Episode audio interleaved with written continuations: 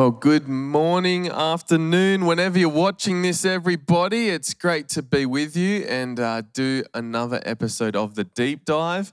How good is it to be back? I know, it's, It's, great. it's fantastic. And uh, we're looking forward to uh, going into the sermon and the passage that we looked at last week, which Kerry brought. And uh, with me today, I also have Josh.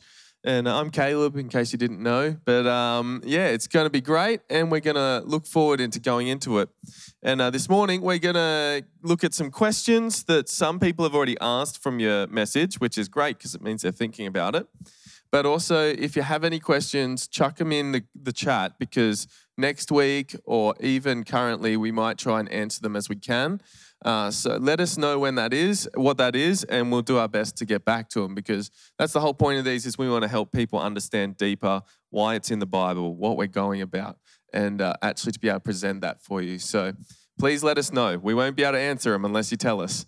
Uh, so what we're going to do though to start with this morning is get jump straight into the Bible. We love starting there, and uh, we're going to actually look at Mark 11, 15 is where we started, and it's the story about Jesus entering the temple, and it's it's a great one. So let's kick off together. It starts Mark 11, 15.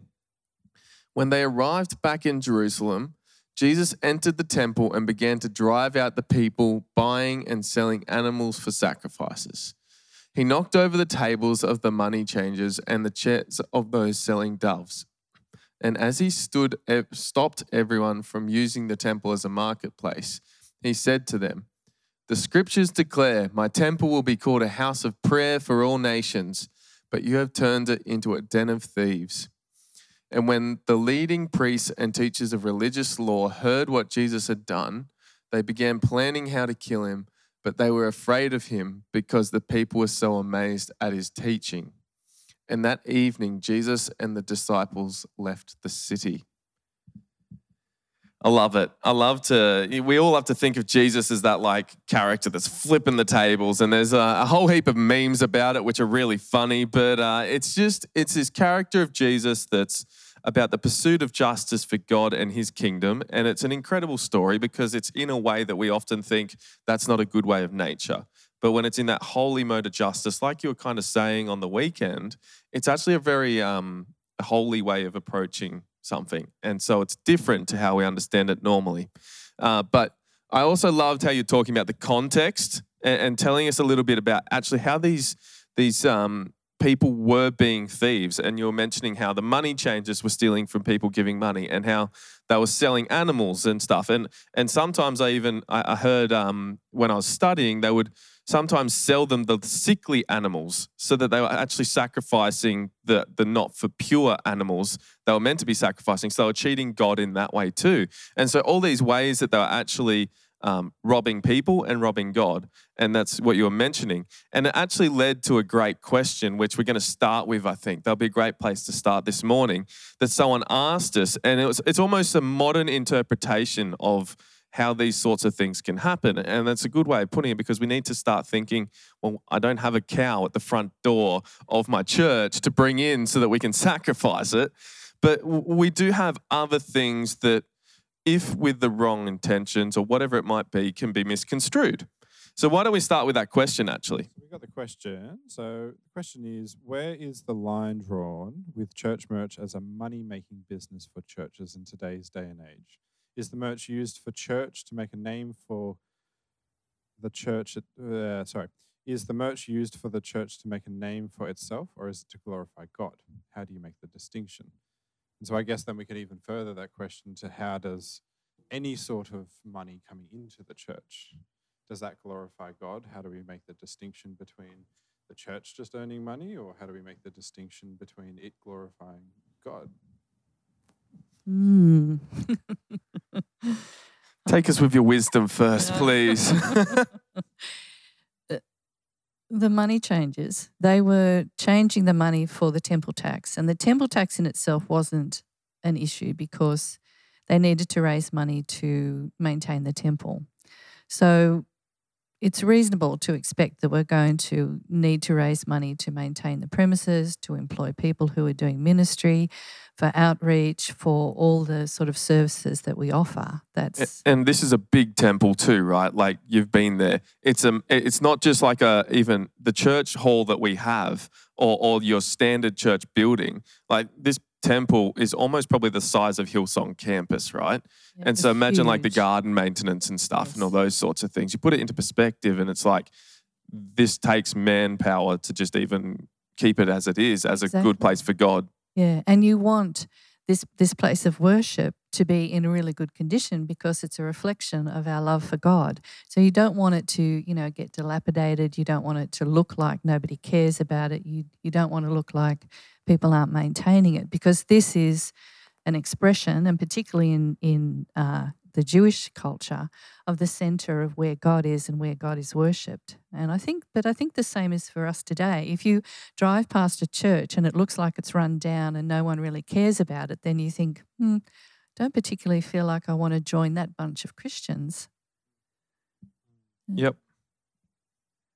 And so if you push that further and, to come round to the question at hand, what's the distinction? So the distinction is really the heart. And, and we can't really see the heart. And, and that's the problem for us because we look at people and we judge people. We judge people on what they're wearing, we judge people on what they drive and where they live. And we think, well, look at all that money that you've got that you're spending on those sorts of things. You know, like even going getting your hair done every month or having a facial or, you know, all those sorts of things. You think, well, why don't you spend that money on the poor? Um, and so I think it's it's something that we jump into all the time and we easily judge people about how they're spending their money. But ultimately it's between myself and God. It's between each individual and God. What is God saying to you about how you use your resources, the resources that He's given you? And I think if we come with that attitude that everything I have is from God Almighty, and how does He want me to use it, and how will I serve Him in that? And I'm not going to do it perfectly, and I am going to stuff up, and I'm going to do selfish things. It's quite it's quite humbling to know that even in the when it's just you, it's God's God's also there. He also knows. you He does. He's the one that can see it, Yeah, intentions and what you're you're all about. yeah, absolutely. And ultimately, it's God that we are to please, and we're not there to really to please other people. So if people are saying to us, "Well, you know, you're spending too much money on your, um, you know, you your broadcast quality stuff, or you're spending too much money on your, um, you know, musical equipment," that's really something that we've decided before God in how we want to spend the money that He's given us. Um, but to other people, it can look like it's frivolous. That you know, really, we should have given that money to the poor because that seems to be the immediate need. Yeah, and I think this is a very how we've answered it so far is a very personalized. This is about your position with God and how He's blessed you with money and what you should be convicted or not convicted to give to, or how you should spend it for yourself or whatever. But if we start to, if, if we think about it on the other side, which is as a church community, which is starting to tap into some of that question about the church merch and and different fundraising opportunities or stuff around that regard, we actually need to start considering what's the heart of the church. And I think the massive distinguishment between what was happening with the the time where Jesus flipped the tables and what we'd like to believe we're living in with at least our community um, is that the selfishness, the self-absorbedness, the the profit for themselves and stuff. That was the major priority there. And again, I agree with that heart stuff. And the heart of New Beginnings needs to be what is actually making a missional impact in our area, in the greater area. What is it that we're using our money for that's actually going to bless the kingdom of God? And so, if that's our heart, then having a T-shirt maybe which uh, goes out for sale. Not that we haven't really got any of them, but might be a good idea.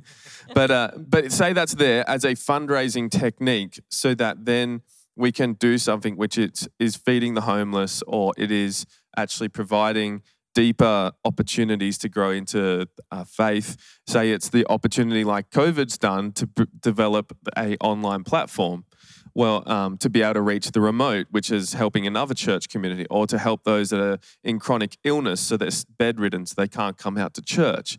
Well, those things are developing the community beyond and blessing the community beyond with the intention of bringing God into the places that can't be touched. And so I think the massive distinguishment again is if the church is looking to sell merch, for the sake of selling merch. So they have a reservoir to which they can spend on nice looking things. So we have the best presented church. So it's all about that. Not that a good presentation is bad, but if it's purely just for the heart of looking like it belongs on Instagram or TikTok or or just that someone walks in, they're like, wow, that's an incredible sight to see. That's the wrong heart. And again, you you got to ask yourself, what's the missional purpose you know and, and, that's why we have such an emphasis to make sure and this is why part of having our council um, to, to have that group which actually decides together. It's not just an, one person saying this is the direction but actually these things will bless the community or they'll bless the church or they'll be able to take people further. And i think that just reflects the heart of jesus' teachings in all these moments is it's not about what they're doing is necessarily wrong but it's always about the heart of the person's wrong.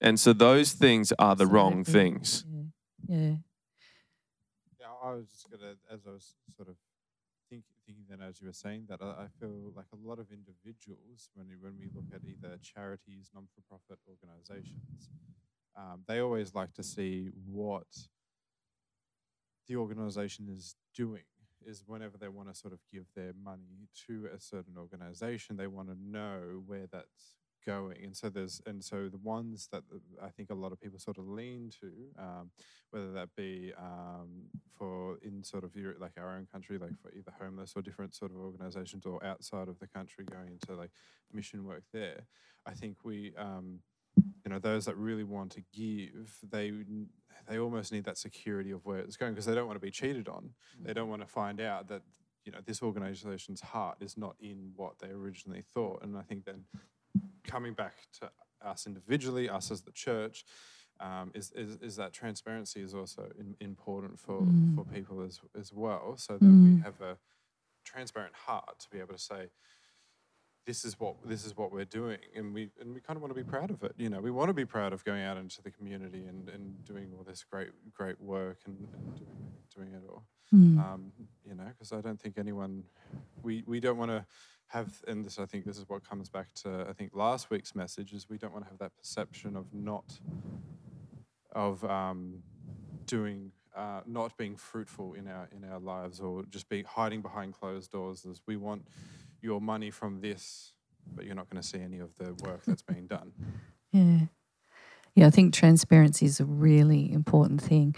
And I think also, like we, we do tend to talk about organizations as if they are their own beings, but organizations are made up of individual people. And so I think as individuals, it's important that we all are feeling that we we know and understand and appreciate where God is taking us as a group. And within that, to listen to the voices of people who maybe are not in line with that, because sometimes it's the voice from the outside, like John in the wilderness, that is actually telling us the truth. So that transparency, that willingness to be sort of open to hear what people are saying, that willingness to be led by God is absolutely essential in all we do. Yeah. Mm. Absolutely. It's very powerful.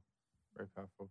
I mean, it's not some. I mean, sometimes even us ourselves, we don't want to hear when we're falling. No, absolutely not. No, it's hard to hear. Yeah. You know, to have a rebuke from God is tough. It's like a spear in the heart.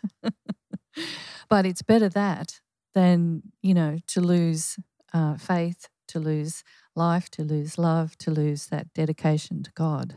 Yeah. And I always think, what if if if if Jesus was to come into our own temple or our own church or even just uh, for us personally, what what tables would he be flipping in your life? Mm. Exactly. I think that's a really good question to ask. And I think it's something that we can ask, you know, daily. You know, where, Lord, have I set up sin in my temple? Where have I started to go astray? What am I doing that's really just about me and not about you? Yeah. And this is super reflective in the next part of the passage if we actually start to look, you start to see how the the Jewish leaders at the time actually are finding that challenge, really, but they don't want to change.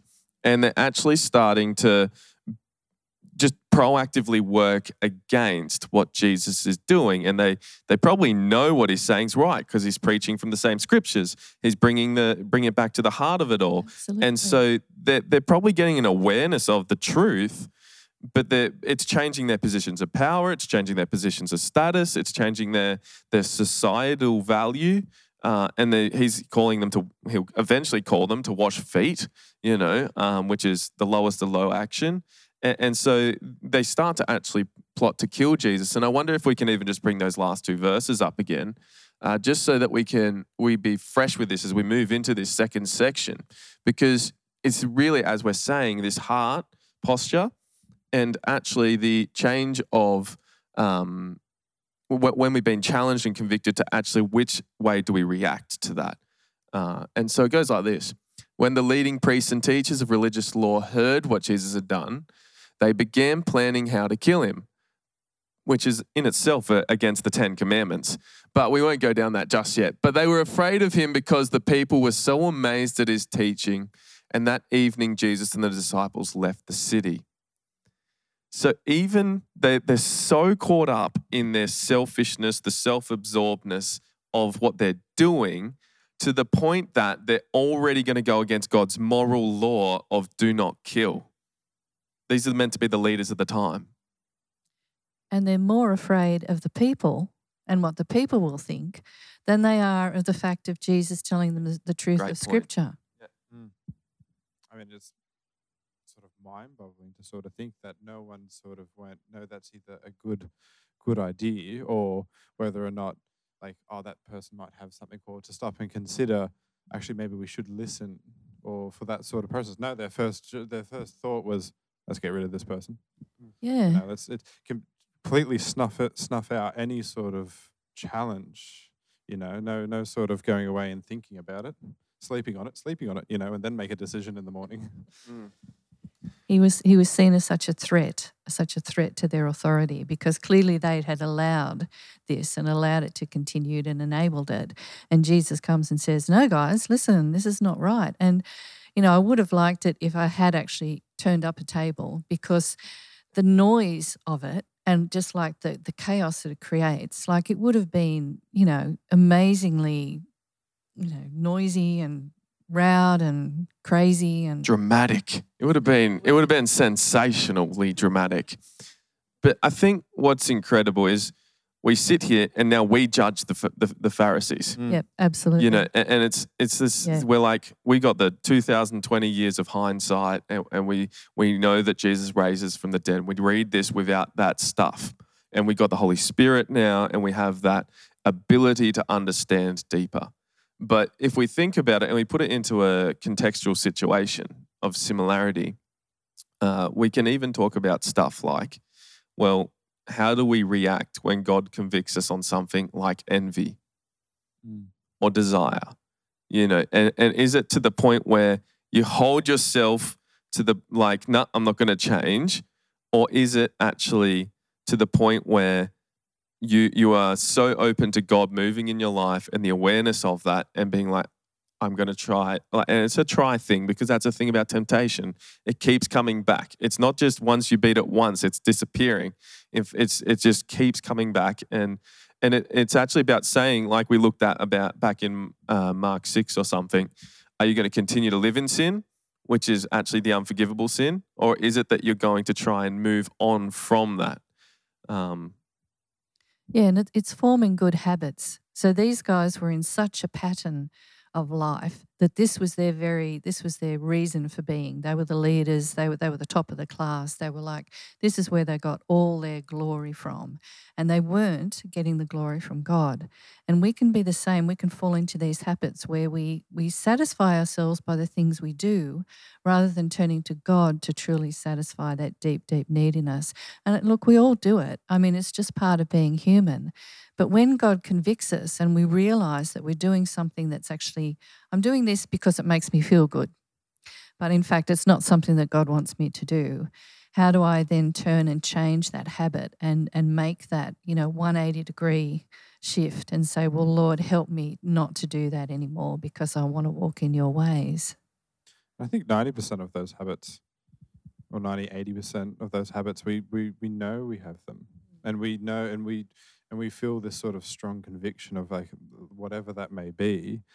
We always feel sort of maybe, and I know at least for myself, speaking of myself, is that you just feel that sort of like ugh about it, like because and and, like, and, I, and that's more like, and I don't know whether or not you guys do too, but like for myself, I always feel that you know it's wrong. You know that this Yeah, is- that's this right. Is a, something that you shouldn't be doing, and but then you've got the I think the the ten percent or the twenty percent of those habits which you don't know that you're doing, and you need Yes. that conviction to come in through, uh, uh, you know, whether that's coming through God through like just just it comes to you or it's someone else through like God working through someone else to Mm. convict you. Mm. That, mm. Mm. And I think we can only do it with the Holy Spirit. Like that's the only, if we just, you know, say grind our teeth and we're going to, you know, not do this, then we're really doing it on our own strength and it's not going to last because we can't sustain that. But if we if we say, God, I want to work with you, help me and help me change, then I think we see how God can come in and really change that need within us because instead of that need being satisfied by that, it starts to be satisfied by living water. Mm. Mm. Mm. Yeah, and and the living water is just such a great image because water is refreshing, it's cooling, it's relaxing, it's cleansing, it cleans you, it it, it even uh, purifies. It's pure, you know, like not all water is pure. Obviously, it's swampy water, but if we start to take the image to that length, you know, and, and that's really um, what what will flow through us, you know. And, and then we start to think about that into what we like to focus on here in terms of discipleship. You know, we we love to uh, think that you can do it on your own strength, you know, or and that's what, what we're trying to say is no, you can't like you, you actually need that living water, you need the Holy Spirit to come in and your job isn't even at the end of the day to be the one that convinces them to become a Christian it's actually you're just there to facilitate what that living water looks like and that will flow on you know and go on to the next person. And so i guess my question for you guys outside of this is an application. Mm. how, how, how do you read that, that passage jesus cleaning the temple and then actually uh, having the, the response of the pharisees at the time? And, and what's your reaction to that? What is it that you find you need to change in yourselves or that it makes you feel convicted to move into from this these readings? Whoa, we're gonna have to think about that. On the spot, you have to just go, Josh. I'll kick us off if you want. And I think for me, it's just personally this big thing to actually ask Jesus to continually turn my tables. A- a- And it's actually because I think a lot of the time, and sometimes you just know, and we mentioned that, but I think there needs to be a, a permission as well. Like, not that Jesus won't do it anyway, but if you allow him to do it, he'll do it more intentionally. I think so for me, um, or you might even be more aware, actually, is probably a better way of saying it, that Jesus is knocking those tables. And and it's just continually in my prayers, when I'm reading the Bible, when I'm having conversations with people I trust, to actually be aware of where they might be hinting that you need to have that table topped. You, you need to remove this aspect of your life, or you need to try and uh, not allow that to be the entertaining factor of your life. And I, I think we do need to give God permission to work in our lives because He is very respectful of us. And we can easily grieve the Holy Spirit by not listening to Him, by not responding to Him. So I think that's a really good thing that you say, Caleb. I think for me, one of the one of the things that is sort of a constant in my life is that I have great plans. I have really good plans I've heard them; they're fantastic. and and they're really good and they're really good for the kingdom of God and I think that God should really follow those plans. And often I don't know why but he doesn't do it the way that I want him to do it. And so that's a continual thing for me to sort of always bring that bring that before God and say, "Oh, okay, sorry, I've just planned out things again for you, Lord." and I'm sure he has a good giggle with you too when you when you're formulating how God can work in His ways. Mm-hmm. oh, look, they're really good. But it's a Oh. fantastic thing you raise because it's that that even in that, and, and while you have a bit of a, a laugh with it, there's a real attitude of humbling yourself before God, and that's ultimately what it is. Correct me if I'm wrong. Is that even when you've constructed these awesome ideas for the future and the plans for God to do and move, you still say, "Not your will, but my uh, not my will, but your will be done." You know, and that's a, that's a lovely attribute. Yeah, Not to get discouraged by when plans do change. You know, I think it's easy to get discouraged. Oh, from- from- absolutely. From, all that. I think, sort of reflecting on the question, I think for me, because I really, I mean, I really love the um, being able to just to ask that permission in in in your um, of God to flip the table for you. But I, th- uh, I think for me, I think it's, it's a big one is to then you don't have to do it alone, and that you ask for help and ask and and get the community, the people that you trust, and because you don't just have to bear the weight all on your shoulders. I think f- for me, it's it's I, I feel like some a lot of the time I'm like, no, I can do this by myself. Uh, but it's to actually ask for that that help because God's put people in your lives that are there for you. Absolutely. Amen. Yep. Mm. Mm. Mm. There's some great reflections to end on, I think. That's a great place to leave it. So we're actually going to wrap it up. But Kerry, would you mind praying for us as we just uh, go into the rest of our, our week and uh, to the next time we meet together? Oh, we, we thank you, Father, for your word. We thank you for this beautiful story of Jesus and his actions, Lord God. And we just come before you now, Father, and we ask, we, we give you permission to turn the tables in our lives. Lord, just, just place your finger on those the parts of our lives which are not pleasing to you. And Lord, help us to, to want to be rid of that sin that's in our temple, Lord God. As we go from this place, Lord, we, we pray that our eyes will really be always turned to look to you, that we will sense the presence of the Holy Spirit convicting us and teaching us and guiding us, and that, Lord, you will bring us to read your word so that we can be filled with your living water. Amen. Amen. Amen. Well, guys, it's been great to have this chat. We hope that uh, you guys have been um, encouraged or convicted or challenged even uh, through these these conversations. But uh, again, let me just say, if you have a question, put it in. That would be great because we'd love to answer it for you. Uh, if you if you could also a sneaky. Uh, um, what's it called? Chuck in. I can't remember the words, but if you wouldn't mind liking, sharing, or subscribing to whether you're watching on YouTube or the podcast, um, that does a lot of great for not only us because it lets us um, know how like what we're actually reaching and whether these things are good, but it's also great because uh, hopefully this message can go out further. So if it's encouraging to you. Odds are it's going to be encouraging for someone else too. So that would actually be really uh, great. But we uh, thank you for your time, and we'll be praying and thinking of you all. And uh, we look forward to the next time that we catch you. Shalom. Shalom.